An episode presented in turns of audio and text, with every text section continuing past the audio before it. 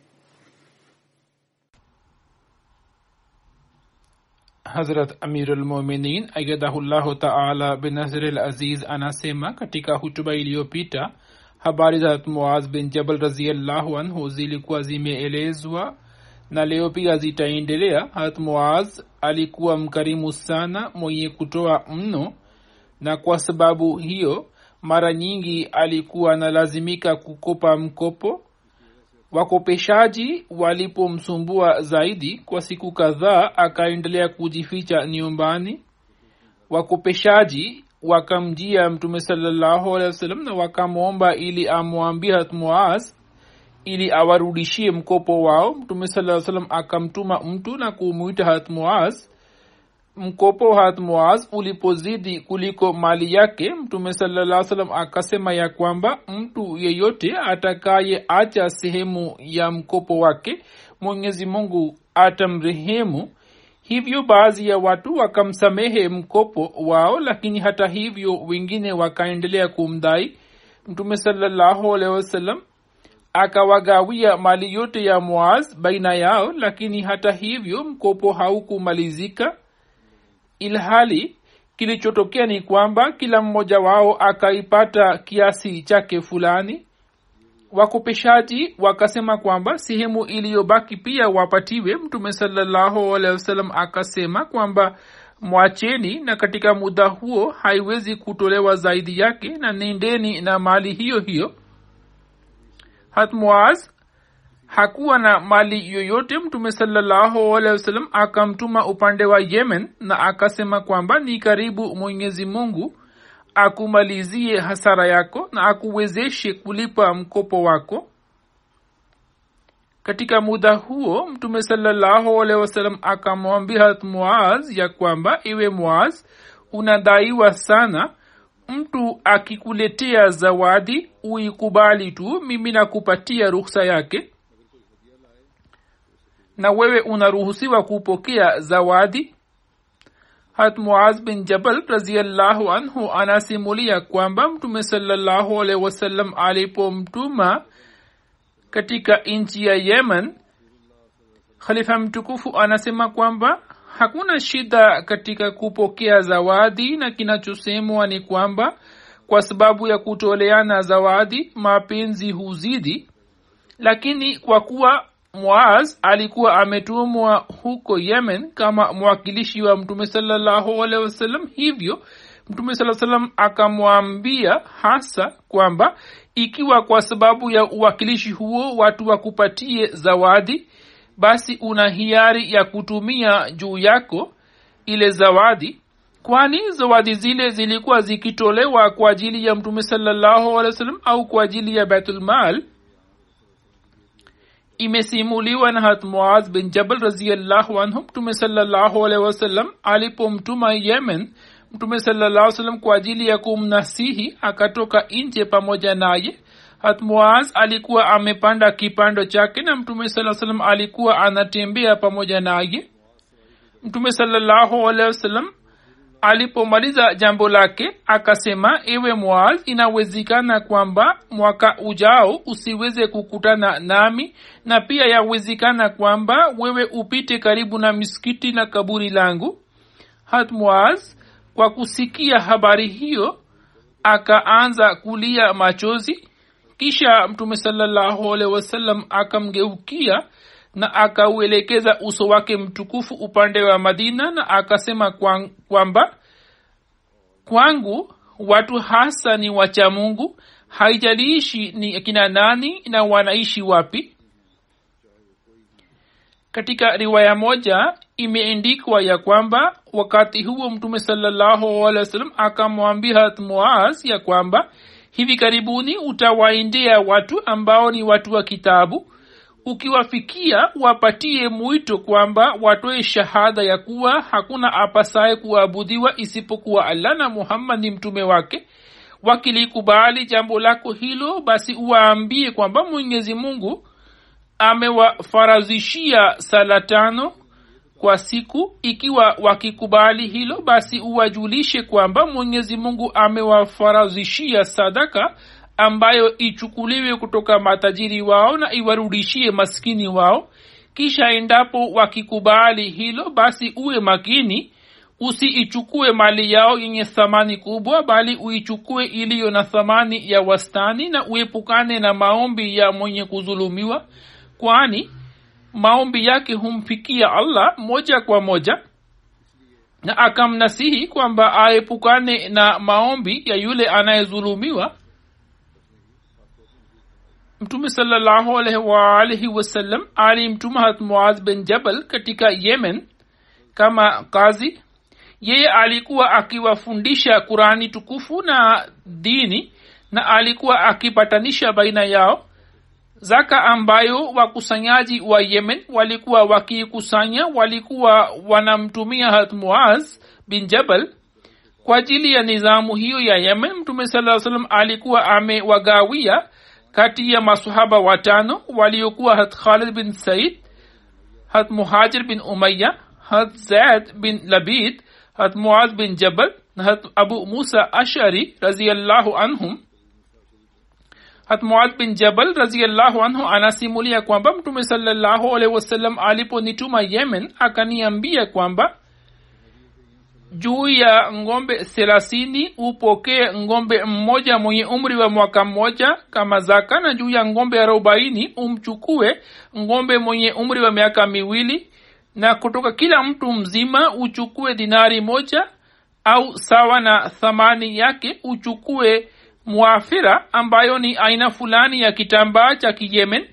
Muafir lilikuwa kabila moja lenye kutengeneza kitambaa hicho hivyo kikapewa jina kwa jina lake. Riwaya hiyo ni ya musnad ahmad bin hambal alama ibn ishaka anasema kwamba hat muad bin jabal alikuwa na ulemavu mguni alipoenda yemen akawaongoza watu katika sala na akanyosha mguu wake. Labda atakuwa ameunyosha upande wa kulia au kwa njia yote iwayo akanyosha hapo watu pia wakamfuata na wakanyosha miguu yao upande ule ule. Muadh alipomaliza sala akasema nyinyi kwa kunifuata mimi mmefanya vizuri lakini siku za usoni msifanye hivi kwani nilikuwa na shida na kwa sababu yake nilikuwa nimenyosha mguu wangu. Muradi wake ulikuwa huo ya kwamba jinsi mlivyoonyesha mfano mzuri wa utii bila shaka ni jambo la kusifiwa na huo ndio utii hasa kwamba imamu afuatwe kikamilifu lakini huo ulikuwa uzuru wangu na hiyo si suna hivyo mtu asiye na uzuru asali sawasawa sawa, kama alivyoamrishwa na mtume salallahu wasallam na jinsi mtume saa salam alivyotufundisha katika yemen hat muaz kwa kutumia hela ya baitulmal akafanya biashara na faida aliyoipata katika biashara hiyo akalipa mkopo wake. Yeye ni mtu wa kwanza aliyefanya biashara kwa kutumia mali ya allah na kwa rukhsa ya mtume saa salam akaendelea kupokea zawadi vile vile hadi akawa na makondoo na mbuzi thelathini khalifa mtukufu anasema kwamba mtume salllahu wasallam alikuwa amemruhusu muaz ili aweze kulipa mkopo wake na alikuwa akifanya biashara kiasi hiki tu kwamba faida aliyokuwa akiipata alikuwa anaitumia kwa ajili ya kulipa mkopo wake.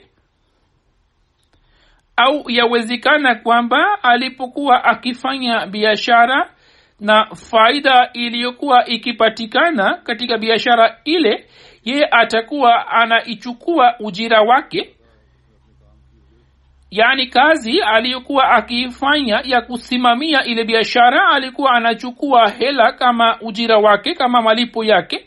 Na mtume saa salam alikuwa amempatia ruksa yake na jambo hilo linaeleweka kwamba ni sahihi kwamba yeye alikuwa anachukua malipo kutoka faida ile iliyokuwa inapatikana katika biashara lakini yote alikuwa anafanya alikuwa anafanya pamoja na ruksa ya mtume salllahu alehi wasallam. Baada ya kifo cha mtume salat moaz akaja kufanya hija.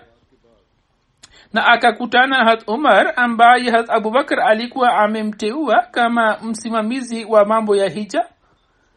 Hat umar na hat muaz wakakutana katika siku ya tarwia wakakumbatiana na kila mmoja wao akampa mwenzie pole juu ya kifo cha mtume. Kisha wakaketi chini na wakabadilishana mawazo. Imeendikwa katika al istiab ambacho ni kitabu cha historia kwamba harat alikuwa mkarimu sana na kwa sababu ya ukarimu wake hali ikamkuta kwamba mali yake ikamalizwa na mkopo. Yeye akamjia mtume saa salam na akamwomba kwamba yeye awaambie wakopeshaji ya kuwa wamsamehe mkopo.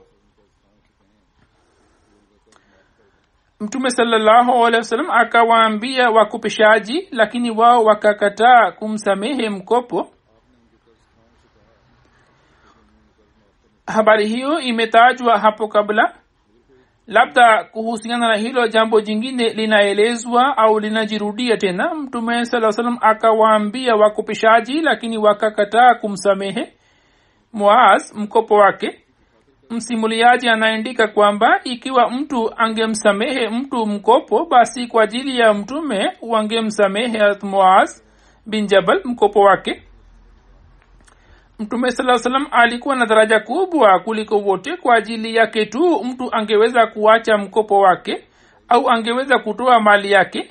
Kisha mtume saa salam kwa ajili ya kulipa mkopo wa hat muaz bin jabal kama ielezwayo hapo kabla kwamba baadhi yao walikuwa hawakukubali kumsamehe hat muaz mkopo wake na walikuwa wakimwambia mtume kwamba sisi tutachukua hela yetu basi hapo mtume saa salam akauza mali yote ya moaz ili alipe mkopo wake.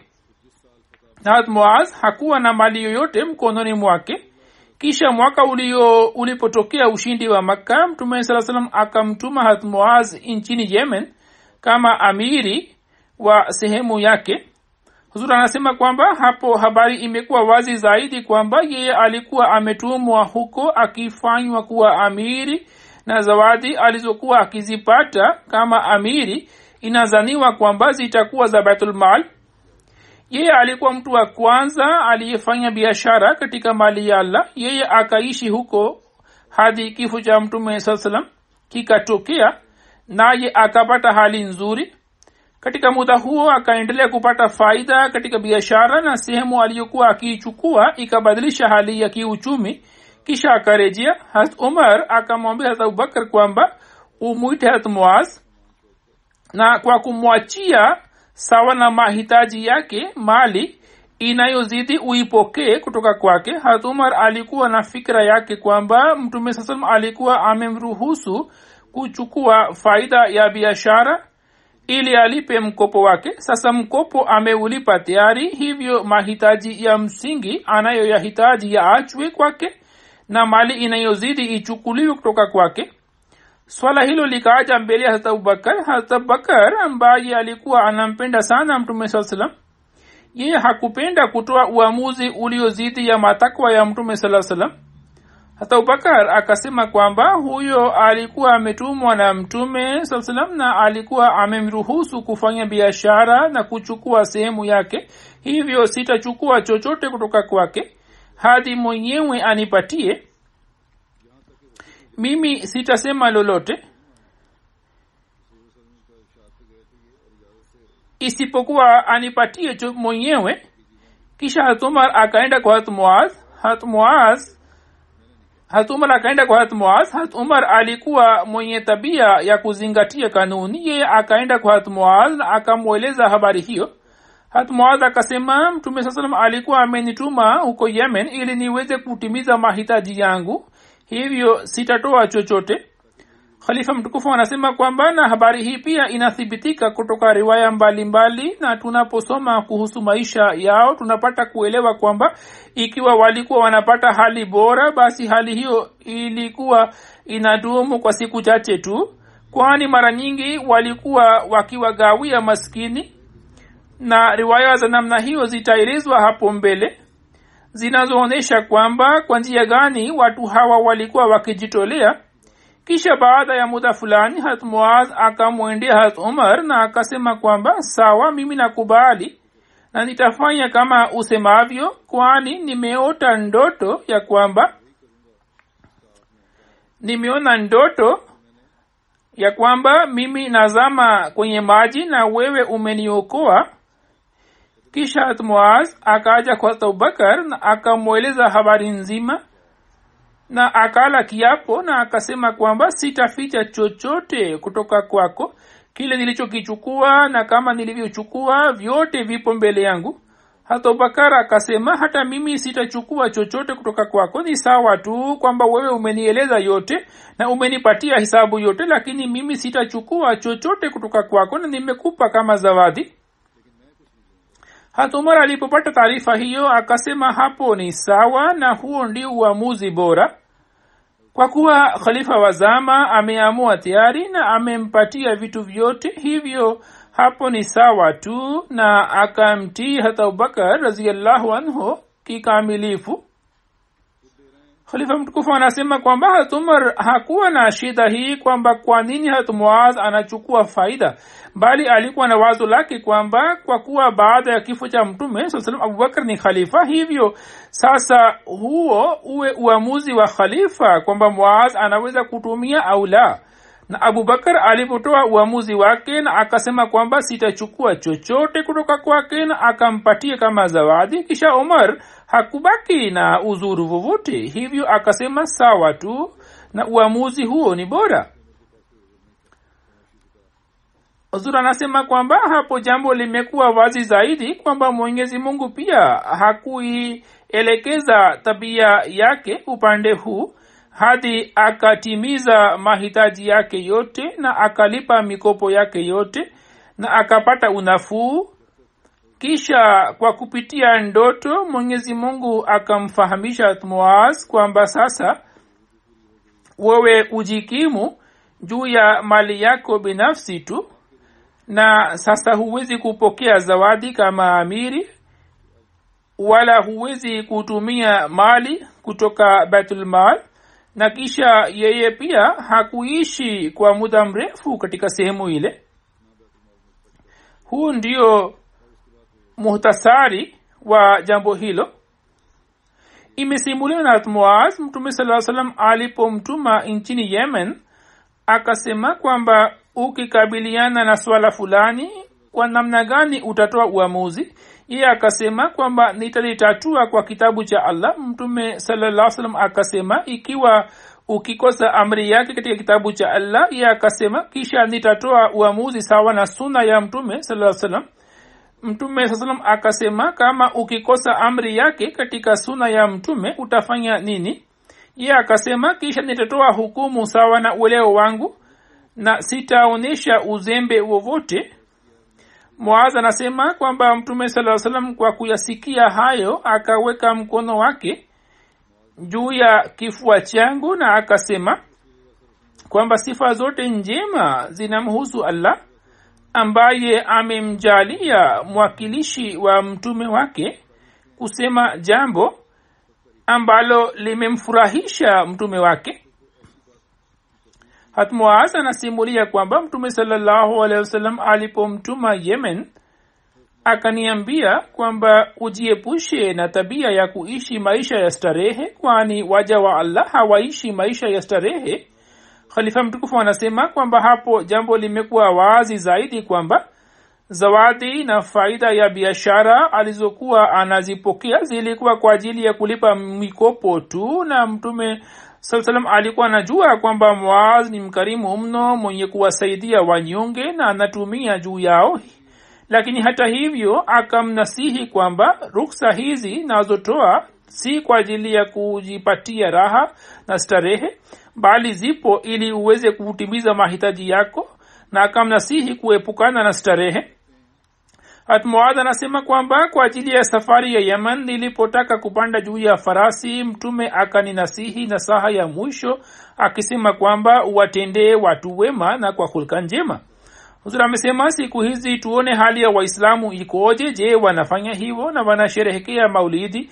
Njia ya kweli ya kusherehekea maulidi ni kufuata mifano na nasaha za mtume salallahu alehi mtume saa salam alipomtuma harat muadh nchini yemen akimfanya kuwa gavana wa nchi akaeleza daraja yake katika maneno haya kwamba inni baastu lakum khaira ahli yani na watumieni yule aliye bora katika watu wangu. Ibni abu naji anasimulia kwamba mtume saa salam alimtuma hatmuaz katika yemen kama gavana. Hapo akawaindikia watu wa yemen kwamba kwa yakini nimemfanya kiongozi wenu aliye bora mwenye elimu na mwenye dini katika watu wangu. Hatmuaz raziallahu anhu anasimulia katika musnad ahmad bin hambal ya kwamba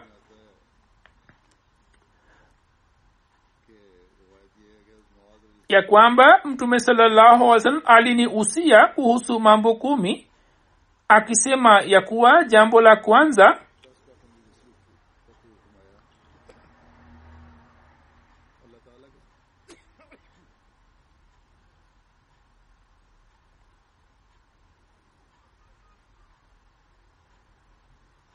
jambo la kwanza ni ya kwamba usimshirikishe na allah chochote hata kama uwawe au uunguzwe kwa moto. Jambo la pili ni kwamba usiwaasi wazazi. Hata kama wakufukuze nje ya nyumba au wasikupe chochote kutoka mali yao. Jambo la tatu ni ya kwamba usiache sala ya farazi kwa maksudi kwani anayacha sala kwa maksudi anatoka nje ya ulinzi na uhifadhi wa allah. Kisha akasema usinywe pombe kwani pombe ni mzizi wa maovu yote. Kisha akasema kwamba ujiepushe na mazambi na maasi kwani kwa sababu ya mazambi mwenyezi mungu hukasirika. Kisha akasema kwamba wakati wa kupambana na maadui usionyeshe uvivu wala usikimbie kwa woga hata kama watu waangamie. Kisha akasema kwamba endapo watu waambukizwe na janga la tauni na wewe uwe kati yao basi ubaki ulipo. Ikiwa maradhi ya namna hiyo yanasambaa na kuenea na watu wanaambukizwa basi ubaki pale ulipo kisha akasema kwamba utumie juu ya ahali zako sawa na uwezo wako na utimize haki zao wala usionyeshe uzembe katika malezi yao na uendelee kuwakumbusha ili wawe wacha mungu ili wapate malezi mazuri na wao wawe na hofu ya mwenyezi mungu imesimuliwa na ibni umar ya kwamba mtume salallahu alaihi waalihi wasallam alimwambia harat muaz akisema kuwa ewe muaz na kunasihi nikiwa ndugu yako nikikuhurumia kwamba mchi allah hiyo ni riwaya ya ibne umar kwamba uwe na ucha mungu na uwatembelee wagonjwa na nakunasihi kuwatimizia mahitaji ya wajane na wanyonge na na kunasihi ili uwasaidie wenye haja na uwatendee watu kwa uadilifu na useme kile kilicho haki. Na katika swala la mungu usijali lawama ya yeyote mwenye kulaumu. Hiyo pia na safari moja umar aliwaambia wenzake kwamba mutamani kuhusu kitu chochote. Mmoja akasema natamani kwamba nyumba hii ijae na dhahabu na niitoe katika njia ya allah na niitoe kama sadaka. Mwingine akasema natamani kwamba nyumba hii ijae na lulu na almasi na nizitoe katika njia ya allah na nitoe kama sadaka. Kisha umar akasema semeni kama kuna tamanio jingine. Wakasema ewe amirulmuminin hatuelewi tutamani nini. Hatumar akasema kwamba mimi natamani ya kuwa nyumba hii ijae na hat abu ubaida bin jarrah na hat muaz bin jabal na salam mola abu huzaifa na hat huzaifa bin yaman raziallahu anhum. Yani nyumba hiyo ijae na watu wa aina hiyo habari hiyo nilikuwa nimeieleza hapo nyuma. Sasa kuhusu muaz bin jabal pia nimeieleza. Hat muaz kuanzia mwaka wa tisa hijra hadi mwaka wa kumi na moja hijra aliishi yemen. Yaani kwa miaka miwili safari moja hat umar aliweka dinari mia nne katika begi moja na akamwambia mtumishi wake kwamba uipeleke kwa hat abu bin jarrah habari hiyo nilikuwa nimeieleza katika hutuba iliyopita katika kumbukumbu za abu bin jarrah lakini yapo maelezo yake yaliyokuwa yamebaki hivyo nayaeleza yote. Hatumar akamwambia mtumishi wake kwamba umpeleke abu ubeda fedha hiyo na ubaki nyumbani kwake kwa muda halafu uone kwamba anafanya nini na hela hiyo hivyo mtumishi huyo akamwendea abu ubaida na dinari na akasema kwamba amirulmuminin amesema kwamba mali hiyo ni kwa ajili yako hivyo uitumie kwa ajili ya mahitaji yako. Abu ubaida akasema mungu amrehemu omar. Kisha akamwita mtumishi wake na akamwambia kwamba dinari saba umpelekee fulani na dinari tano umpatie fulani na dinari tano umpelekee fulani. Hadi akamaliza yote mtu huyo aliyekuwa amekwenda na dinari yeye akarejea kwa hat umar raziallahu anhu na akamweleza habari yote. Hat omar alikuwa amemwandalia hat muaz dinari katika idadi hiyo hiyo katika begi jingine. Alikuwa amemwandilia muaz dinari kama hiyo. Yeye akamwambia mtumishi wake kwamba uipeleke kwa muaz dinari hiyo na mwambie kwamba ubaki nyumbani. Akamwambia kwamba ubaki nyumbani kwake kwa muda halafu uangalie kwamba anafanya nini na hela hiyo. Hivyo mtumishi huyo akamwendea hat na dinari na akamwambia kwamba amirulmuminin amesema kwamba hela hiyo uitumie kwa ajili ya mahitaji yako. Hat akasema mwenyezi mungu amrehemu. Kisha akamwita mtumishi wake na akasema dinari kiasi fulani umpelekee fulani nyumbani kwake na kiasi hii umpelekee fulani hapo mke wa muaz akaja na akasema wallahi sisi pia ni mafukara wala hatuna chochote nyumbani. Hivyo ubakishe kiasi kwa ajili ya nyumbani pia na utupatie chochote kutoka fedha hiyo. Wakati ule dinari mbili tu zilikuwa zimebaki katika begi na hela zingine alikuwa ameshazigawa. Tayari hatmuaz akampatia mkewe zile dinari mbili. Mtumishi huyo akamrejea umar na akamweleza habari yote umar kwa kusikia hiyo akafurahi sana na akasema kwa yakini hawa yani abu ubada na hatmuad ni ndugu. Na katika sifa hii ya kujitolea katika njia ya allah huwa wanafanana sana kwenye sifa hiyo. Shureh bin ubaid na rashid bin saad wanasimulia ya kwamba hat umar bin khatab alipofika katika eneo la sarak sarak ni jina la kijiji kimoja cha tabuk. Hapo akaambiwa kwamba janga kali limesambaa nchini siria umar akasema nimepata taarifa ya kuwa kuna marazi kali yameenea nchini siria ninarai kwamba ikiwa muda wa kifo changu ulifikie na abu ubaida bin jarah awe hai basi nitamteua kuwa khalifa na kama mungu akiniuliza kwamba kwa nini umemteua kuwa khalifa wa umati wa muhammad nitasema kwamba nilikuwa nimemsikia mtume wako akisema ya kwamba kila nabii anakuwa na amini wake na amini wangu ni abu ubaida bin jarah habari hiyo nimeshaieleza hapo kabla. Watu hawakupenda habari hiyo nao wakasema kwamba itakuwaje kwa watu wakubwa wa kuresh yani banu faher. Kisha umar akasema kwamba muda wa kifo changu ukiwadia na abu ubaida bin jarah ikiwa atakuwa amefariki dunia basi nitamteua muaz bin jabal kama khalifa wangu. Na ikiwa mungu wangu ataniuliza kwamba kwa nini umemfanyia kuwa khalifa? Nitasema ya kwamba nilikuwa nimemsikia mtume salllahu alehi wasallam akisema ya kuwa siku ya kiama ye ataletwa akiwa mbele ya maulamaa na katika elimu atakuwa na daraja yake kubwa mwaka wa kumi na tano wa hijra katika vita ya yarmuk abu ubaida bin jarra akamteua muad bin jabal akiwa kamanda wa sehemu ya kulia ya jeshi. Memenani sehemu inayokuwa upande wa kulia ya jeshi. Kwa sababu ya mashambulizi makali ya wakristo sehemu ile ya kulia ya jeshi la waislam likajitenga na wanajeshi wengine na watu wakatawanika hat alipoona hali hiyo akaonyesha ushujaa wake mkubwa na ujasiri mkubwa na akashuka chini ya farasi na akasema kwamba sasa nitapigana vita hivi hivi na endapo yupo anayeweza kutimiza haki ya farasi basi huyo farasi yupo kwa ajili yake.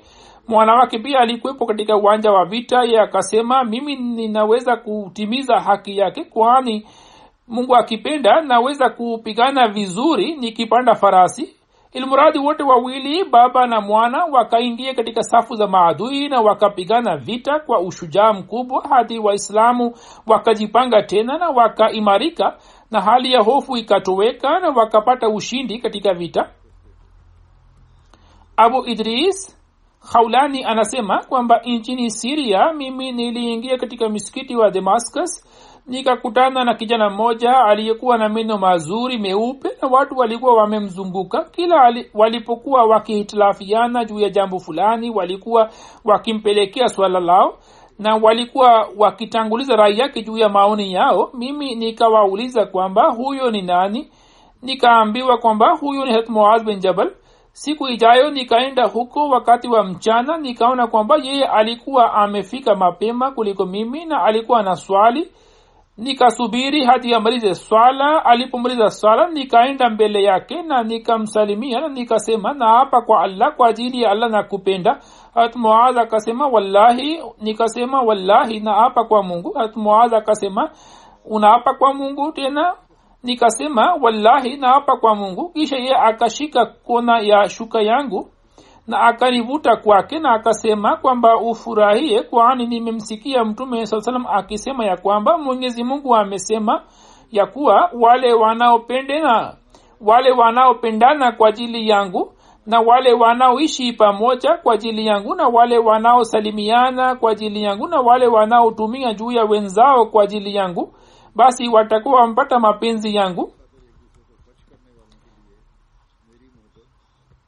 riwaya moja inasema ya kwamba hatmuaz alikuwa na wake wawili sawa na zamu yao. Alipokuwa akienda kwa mmoja wao alikuwa hanywi maji kwa mwingine yaani alikuwa anazingatia sana uadilifu. Ipo riwaya nyingine isemayo ya kwamba muaz alikuwa na wake wawili sawa na zamu yao alikuwa anawaendea na alikuwa akizingatia sana kwamba afanye uadilifu kati yao kisha wote wawili wakafariki dunia kwa sababu ya marazi ambukizi nchini siria na wakazikwa katika kaburi moja. Hata wakati wa mazishi muaz akapiga kura kwamba nani awe wa kwanza kuingizwa kaburini. Huo ulikuwa uadilifu wake. Ipo riwaya nyingine ya siru sahaba isemayo ya kwamba muaz alikuwa na wake wawili na kutokana na marazi ya tauni amwas wakafariki dunia. Ilhali alikuwa na mwana mmoja ambaye jina lake lilikuwa abdurahman aliyekuwa ameshiriki katika vita ya yermuk pamoja na baba yake naye akafariki kwa sababu ya tauni ya amwas. Hata abu kwa sababu ya tauni ya amwas alipofariki dunia hat umar akamteua muaz kama mkuu wa siria amwas ni jina la kijiji kilichopo katika njia ya kuelekea baitul kikiwa na umbali wa maili saba kutoka yermala katika mwaka huo muaz kwa sababu ya marazi ya tauni akafariki dunia. Kathir bin murra anasimulia kwamba katika marazi yake hat muaz alituambia kwamba lipo jambo moja nililokuwa nimelisikia kutoka kwa mtume sala llaw salam ambalo nilikuwa nimelificha kutoka kwenu. Nilikuwa nimemsikia mtume akisema kuwa mtu ambaye neno lake la mwisho litakuwa la ilaha illallah pepo itawajibika juu yake. Riwaya nyingine inasema kwamba muaz akasema nilikuwa nimejizuia kuwaeleza hadisi hii kwa kufikiri kwamba musije mkaitegemea na muache kutenda mema.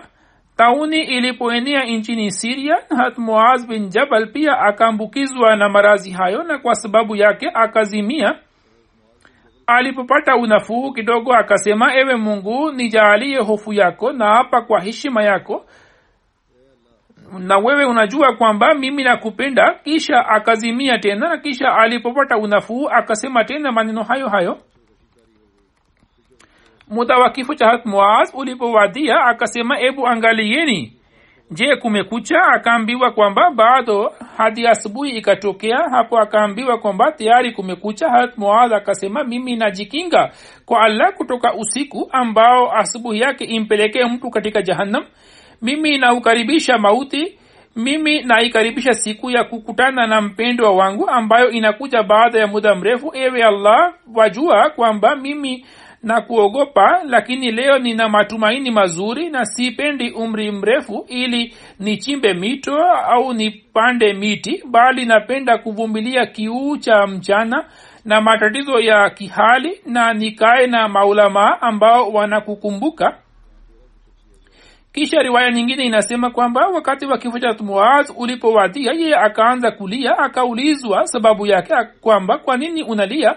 Wewe ni rafiki wa mtume sala salam muadha akasema siili kwa sababu ya ghamu ya kufa kwangu wala siili kwa sababu ya kuacha dunia hii bali sababu ya kulia kwangu ni fikira yangu hii ya kwamba kutakuwa na makundi mawili na mimi sijui kwamba nitafufuliwa katika kundi gani.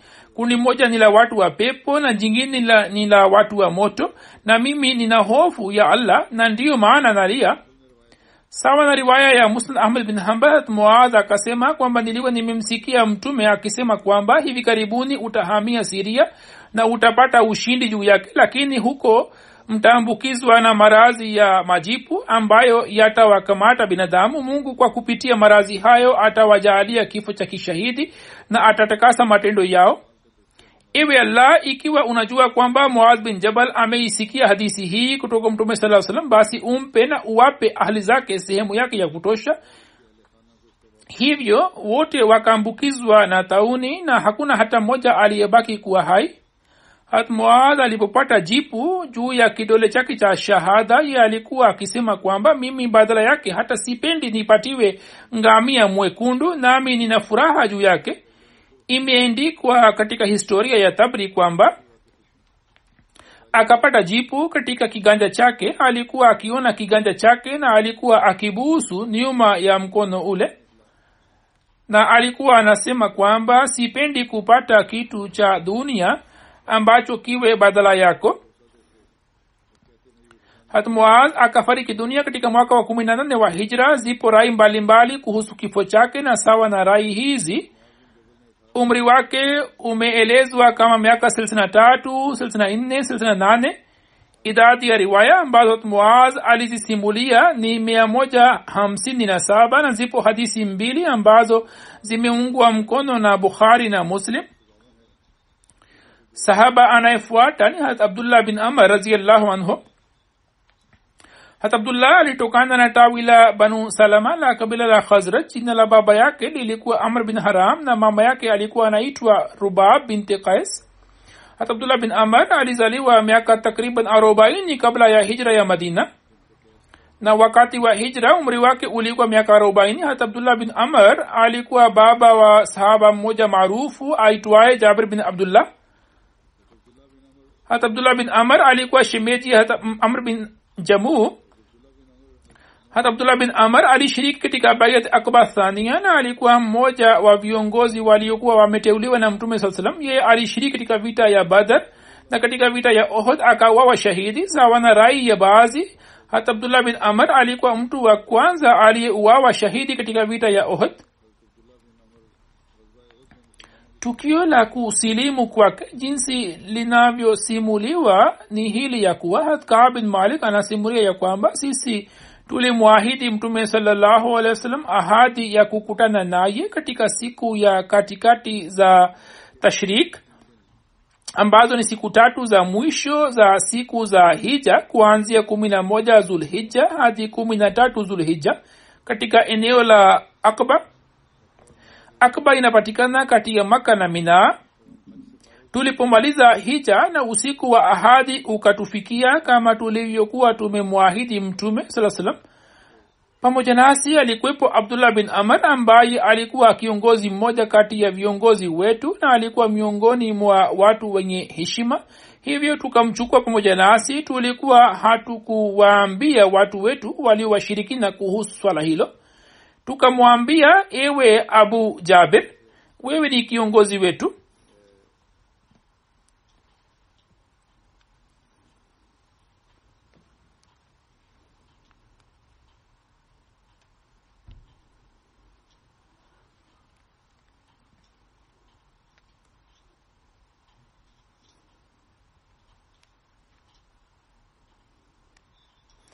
kunia yake ilikuwa abu jabir hivyo alikuwa akiitwa abu jabir. Anasema kwamba sisi tukamwambia ewe abu jabir wewe ni kiongozi wetu mwenye heshima. Hivyo hatupendi kwamba wewe uwe kuni la jahannam. Hapo tukampatia mwito wa islam na tukamjulisha kuhusu safari ya kwenda katika eneo la akwa kwa mtume saa salam yeye akasilimu na akashiriki katika baiati akba sandia na akateuliwa kuwa kiongozi. Jabir bin abdullah anasimulia kwamba mimi na baba yangu na wajomba zangu wawili ni miongoni mwa watu wa akba msimuliaji ibni uyana anasema ya kwamba mmoja wao ni hat bara bin marur kuhusiana na tukio la akba thania nimeshaeleza maelezo yake kutoka sirat khataman nabiyin nilipokuwa nimeeleza kumbukumbu za baadhi ya masahaba lakini hapa nitaeleza sehemu yake kidogo. Mwaka wa kumi na tatu wa unabii kuhusiana na bayati akba thania kama ilivyoindikwa katika sir khatama nabiyin mwaka wa kumi na tatu wa unabii katika mwezi wa zulhija wakati wa hija mamia ya watu wa kabila la aus na khazraj walikuja makka ambao kati yao walikwepo watu sabini walikuwa wameshasilimu au walikuwa na nia ya kuusilimu hivyo wakaja makka na wakakutana na mtume waalaihi wasallam kwa sababu ya hali fulani kulikuwa na haja ya kukutana naye katika faragha. Hivyo baada ya kumaliza mambo ya hija tarehe ya katikati ya mwezi wa zulhija ikapangwa na siku ile nusu ya muda wa usiku ilipopita watu hawa wakaambiwa waende wakutane na mtume saa salam ili waweze kuongea naye kwa utulivu na kwa amani. Mtume saa salam alikuwa amewaambia ansar kwamba wasije kwa pamoja bali waaje wakiwa mmoja mmoja na kila mmoja azingatie kwamba kelele isipigwe.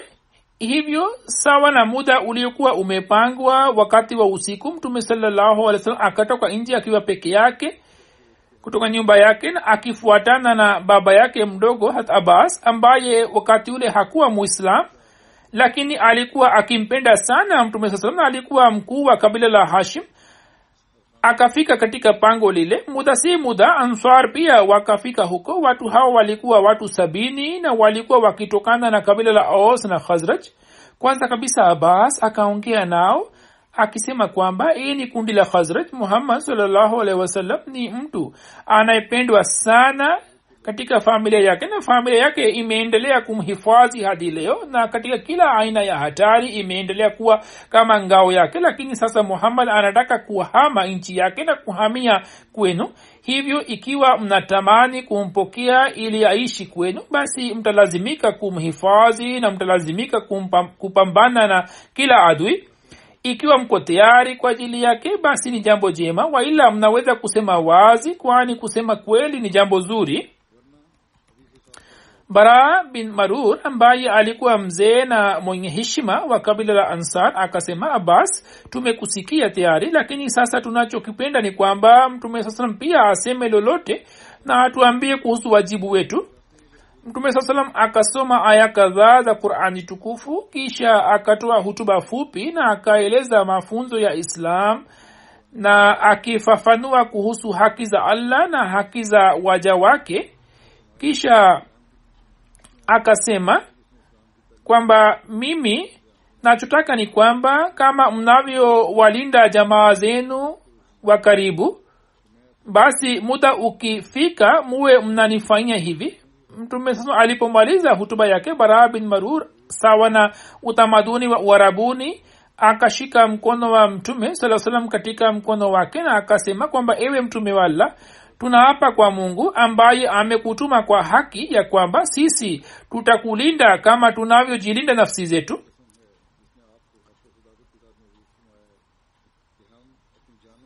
Mmoja wao akamuuliza mtume salallahu alaihi waalaihi wasallam kwamba pale utakapopata ushindi tunaahidi kwamba tutakusaidia lakini utakapopata ushindi usije ukatuacha. Hapo mtume salallah salam akatabasamu na akasema kwamba damu yenu itakuwa damu yangu na marafiki zenu watakuwa marafiki zangu na maadui wenu watakuwa maadui wangu. Abbas bin ubada ansari akatupia jicho kwa wenzake wa ansar na akasema kwamba eni watu je mnaelewa maana ya ahadi hili nini maana yake ni kwamba sasa mnatakiwa muwe tayari kupambana na kila mweusi na mwekundu na kila mweupe. Na muwe tayari kwa ajili ya kujitolea kila kitu. Watu wakasema ndiyo tuko tayari. Lakini ewe mtume wa allah badala yake tutapata nini mtume akasema mtapata pepo ya allah ambayo ni zawadi kubwa kuliko neema zake zote. Wote wakasema tunakubali. Ewe mtume wa allah lete mkono wako. Mtume saa akasogeza mkono wake mbele na watu hawa sabini wakafanya baiati yake.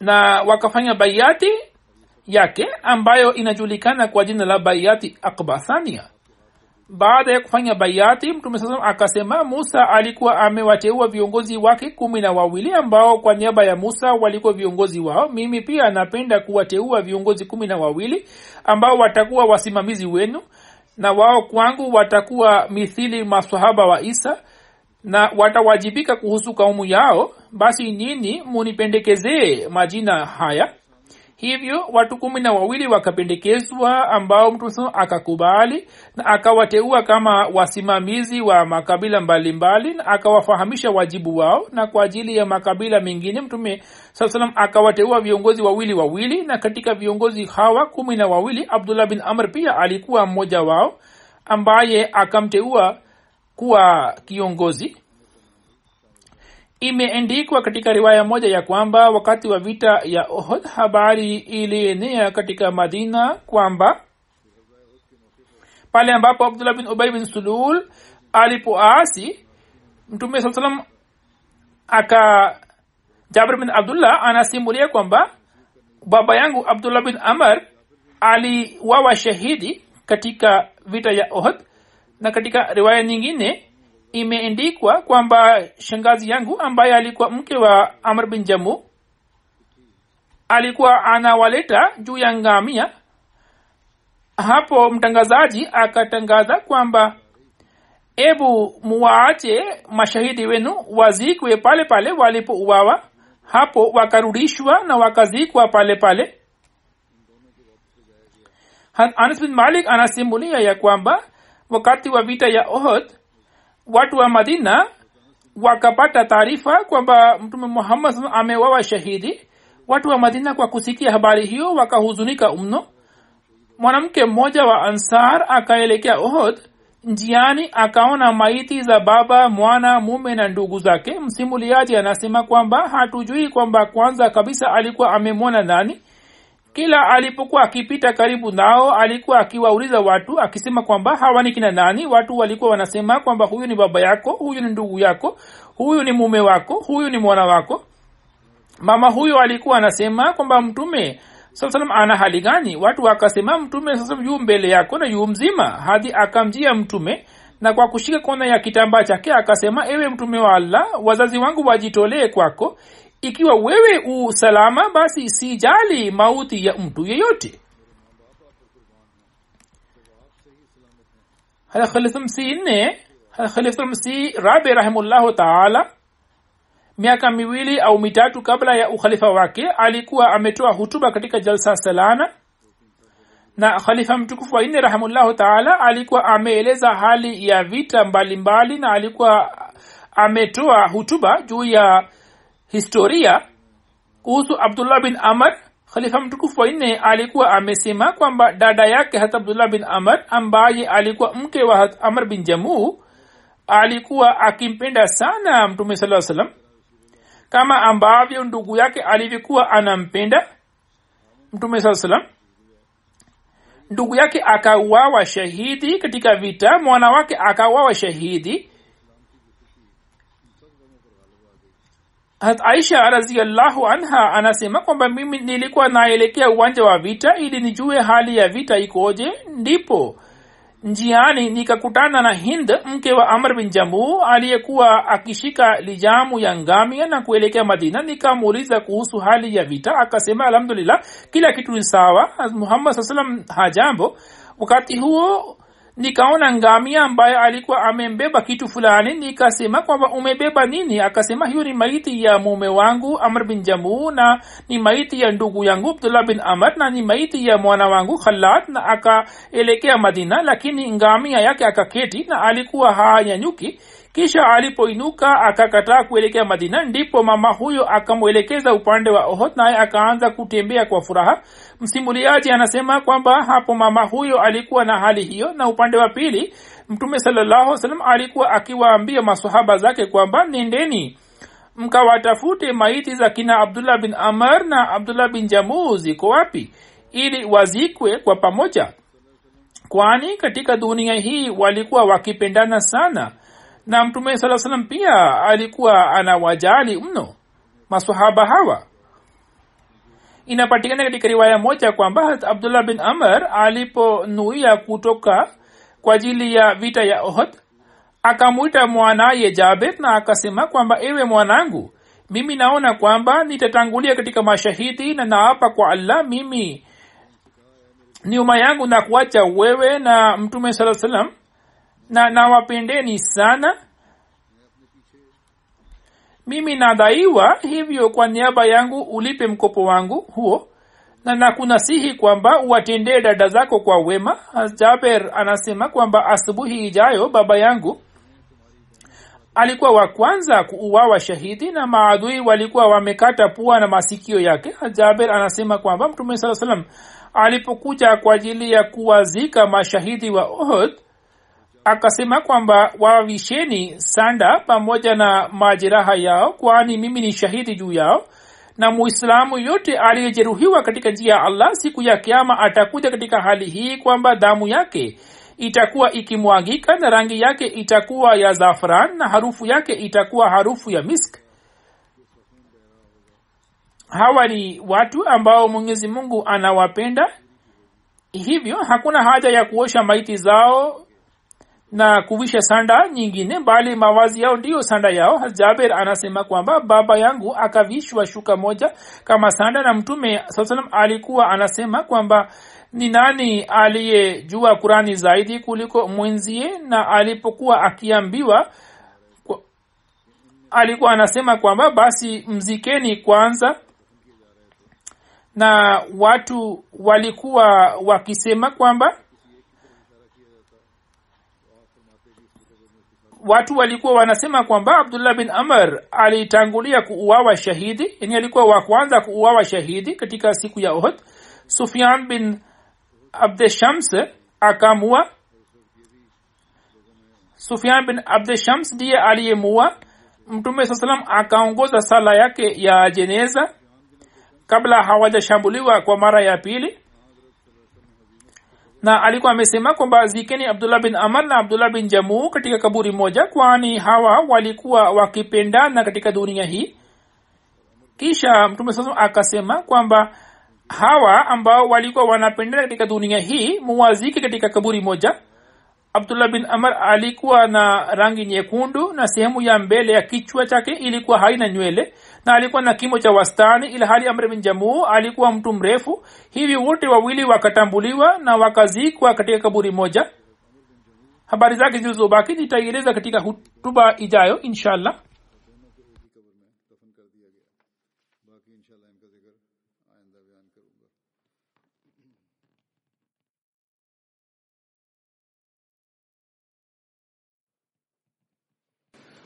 الحمد لله الحمد لله نحمده ونستعينه ونستغفره ونؤمن به ونتوكل عليه ونعوذ بالله من شرور أنفسنا ومن سيئات أعمالنا.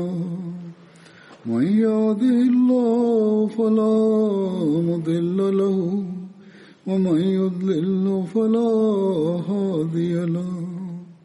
ونشهد أن لا إله إلا الله. ونشهد أن محمدا عبده ورسوله. عباد الله رحمكم الله. إن الله يأمر بالعدل واللسان وإيتاء ذي القربى وينهى عن الفحشاء والمنكر والبغي يعظكم لعلكم تذكرون. اذكروا الله يذكركم وادعوه يستجب لكم. ولذكر الله أكبر.